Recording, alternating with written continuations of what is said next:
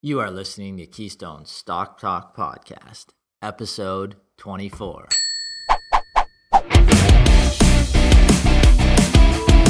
This week, we'll start by discussing Warren Buffett's Berkshire Hathaway annual meeting.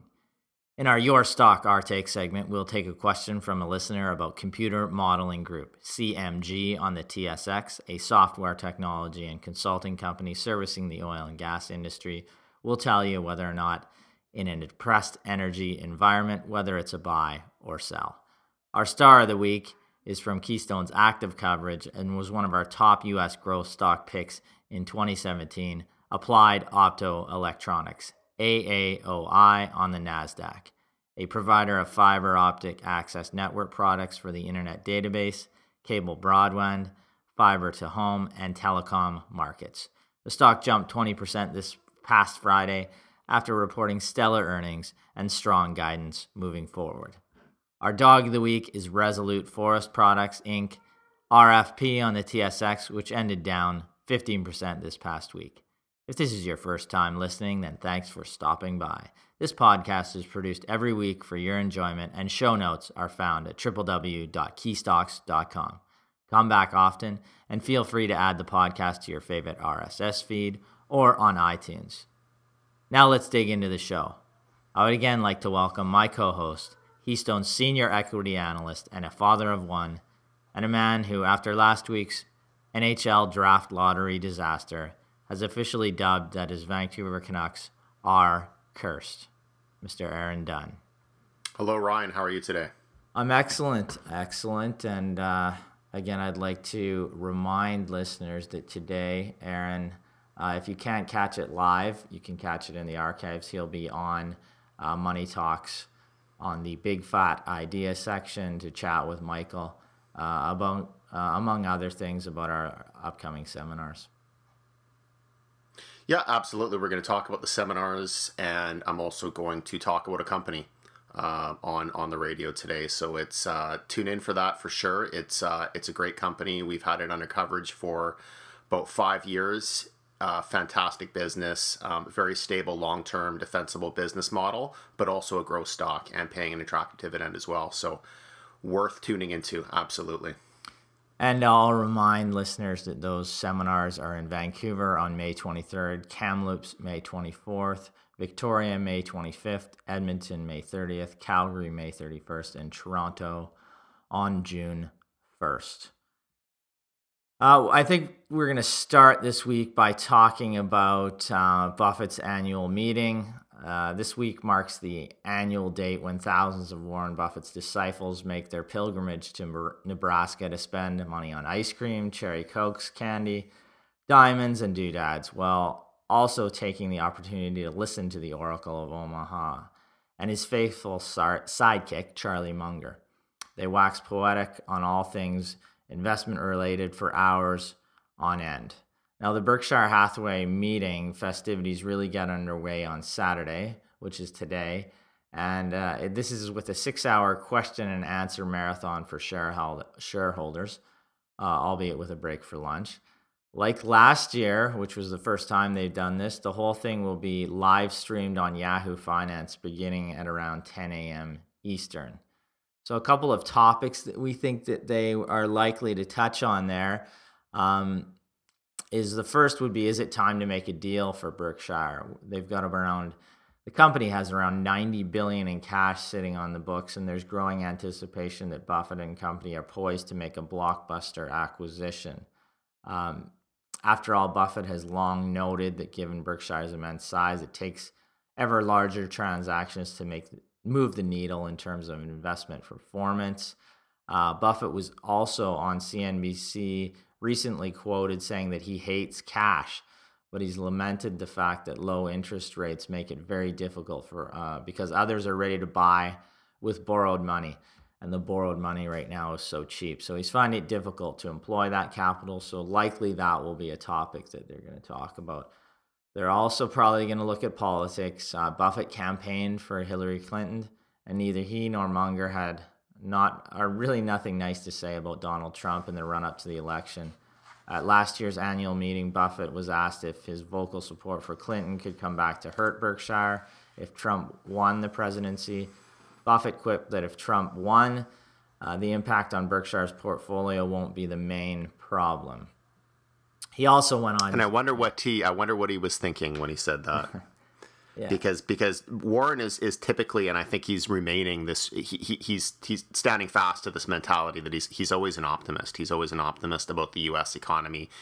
Usually always unless we're in the middle of the tech bubble, um, usually always has something good to say about the, the economy long term and the, the, the innovation coming out of that uh, that country. So I, I'm I'd be curious to know exactly what he was what he was thinking there. I've certainly got some ideas of my own, but uh, it, it'd be curious to hear a little more from him on that. Although with Trump actually in the White House, he might not want to he might, might not want to be too vocal. Yeah, I mean, I, I think that he'll.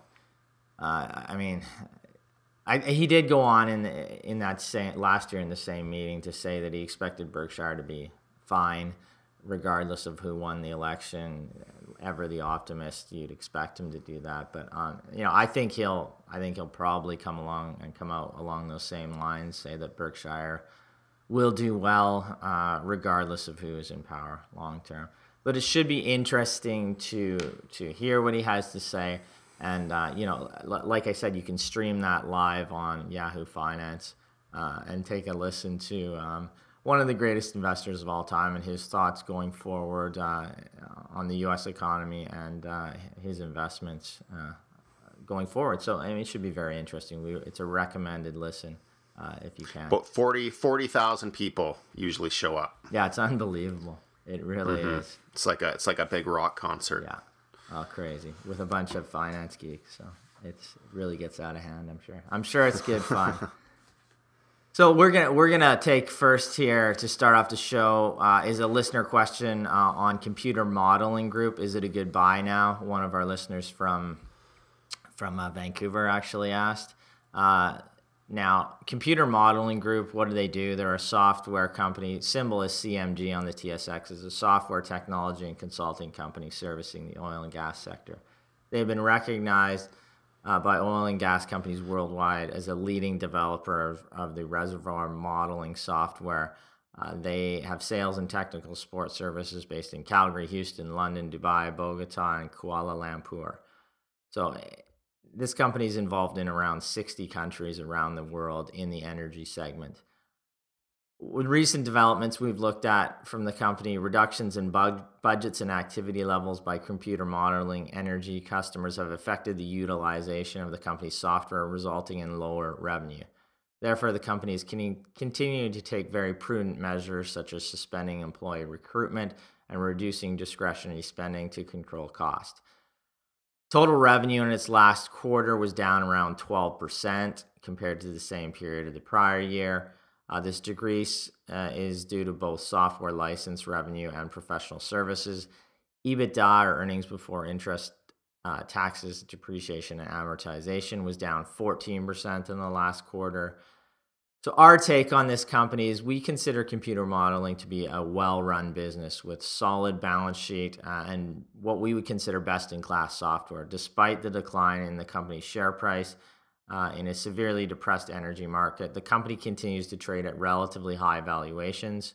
Uh, computer modeling has historically traded a significant premium due to its solid dividend, quality client list, and well thought of software. Now, the case here could be made that as producers continue to look for ways to operate efficiently in a low price environment, they will continue to seek reservoir stimulation solutions to enhance production from their existing and new assets. As computer modeling provides some of the most advanced resource simulation, stimulation um, tools to assist companies with their reservoir planning, management, and uh, its simulation, sorry management and optimization uh, products, the, the company is reasonably well positioned at present. However, for us, the equation is really very simple. Less cash flow for its clients leads to less spending overall and zero to negative growth for computer modeling near to midterm. And we've seen that in the most recent quarters. We expect to see that at least over 2017. So while we see a strong business at present, it remains trading at levels that make the risk to reward, profile too great. Uh, unless oil price and the oil price moves sharply near term to say above $65 US and sustains those levels, we would just monitor the t- stock at this point, uh, and, and look for a potential entry point if, in fact, oil moves higher. We'd always rate this company with a bit of a speculative edge because of the fact that it's so tied to the energy sector. The balance sheet does remain excellent with 56 million in the bank and no debt. Uh, but at these levels, we'd take a pass and, and, and wait for a more sustained uptick in the in energy prices to be a buyer one thing you, you often see in companies like this because it is it, it I've been following this company for a while and back when when when oil prices were higher it, it was a very highly valued stock. I think around 30 times cash flow and yes. it, it, obviously it, it, it has a, it has a solid technology that it's able to provide to its its clients. It just it's so focused in one in one industry, oil and gas, that that is obviously cyclical. But sometimes what you will see with these businesses is that they will, when they're in a situation like this where their main industry starts to decline, they'll try and leverage their technology and and, and adopt and adapt it for other industries as well. So I, I haven't heard anything about that being the plan for for this company, but it'd be it'd be interesting to see if they if they tried to do something like that. Yeah, without a, without a doubt. Um, I, am not sure if it will apply to any other industries, but uh, at this stage, uh, suffice it to say, uh, we're monitoring it and we'll look uh, for a potential entry point again with that spec moniker, speculative moniker that we put on it because it is highly tied to a, a commodity and it's uh, prices in, in any commodity are volatile over a uh, weekly to annual to, to anything longer than that period. Now we're going to look at our dog of the week, and I'm going to let Aaron take that over. From our Stars and Dogs segment, it's time for this week's dog.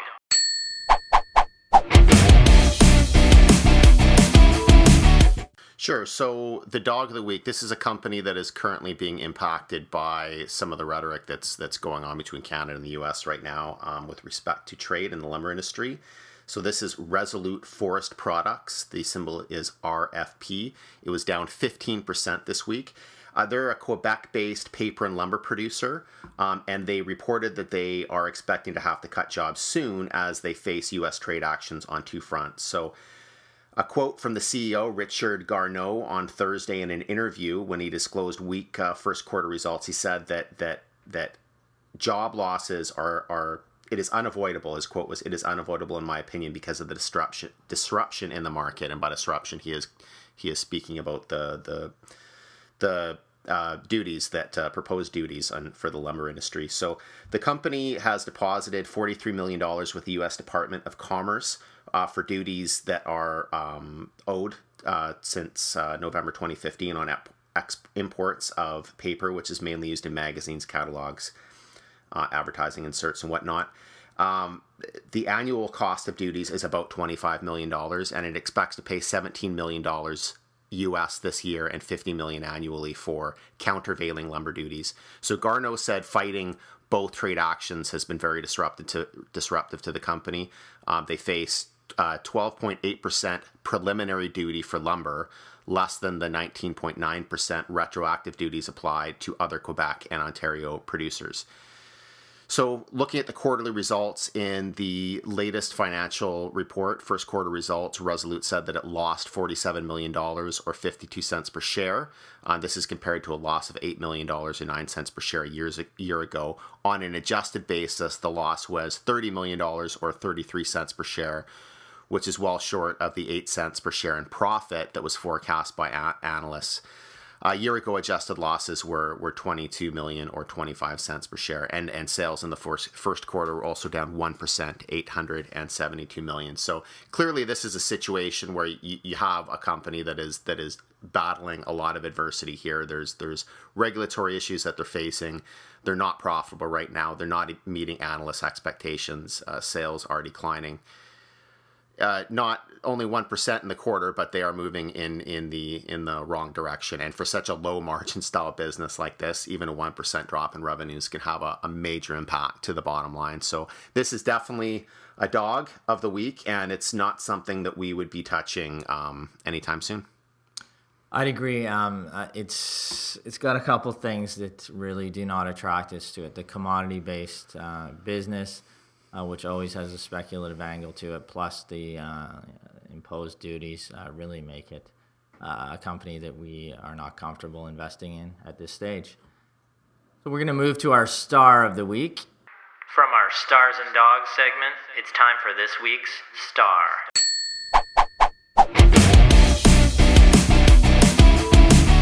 That comes from our U.S. growth stock coverage. Uh, two times, twice in a row here, we've come with companies that are actually just in our coverage or coming out of our coverage.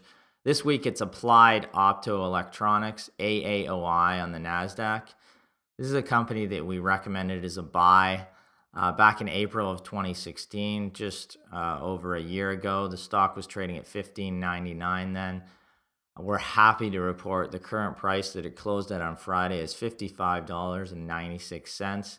The company is a leading provider of fiber optic access network products for the internet data market, data center market, cable, broadband, fiber to home, and telecom markets.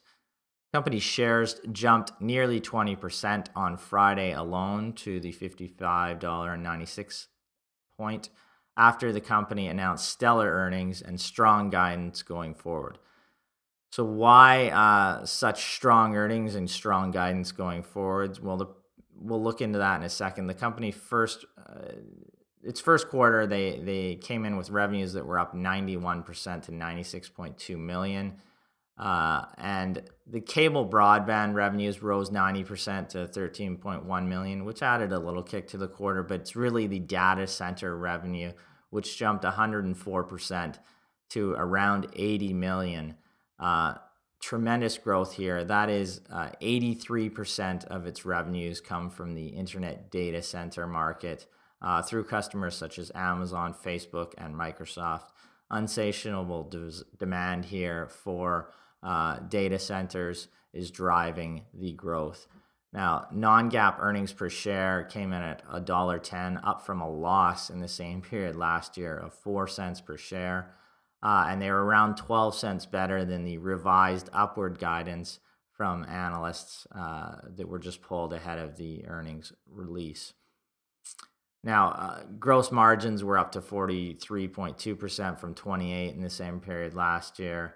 Uh, so higher margins, fatter gross or higher revenue, fatter gross margins, and slow and a slow increase in operating expenses led to the surge in the bottom line.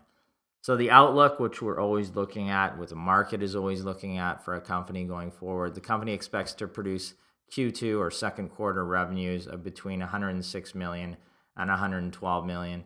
Uh, that is up from the the sorry, the about the 96 million mark that they just reported in this last quarter.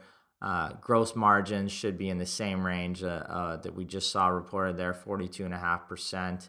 Uh, and net income is is to be in the range of 22.2 or 24 million. So that's a dollar nine or a dollar 19 per share.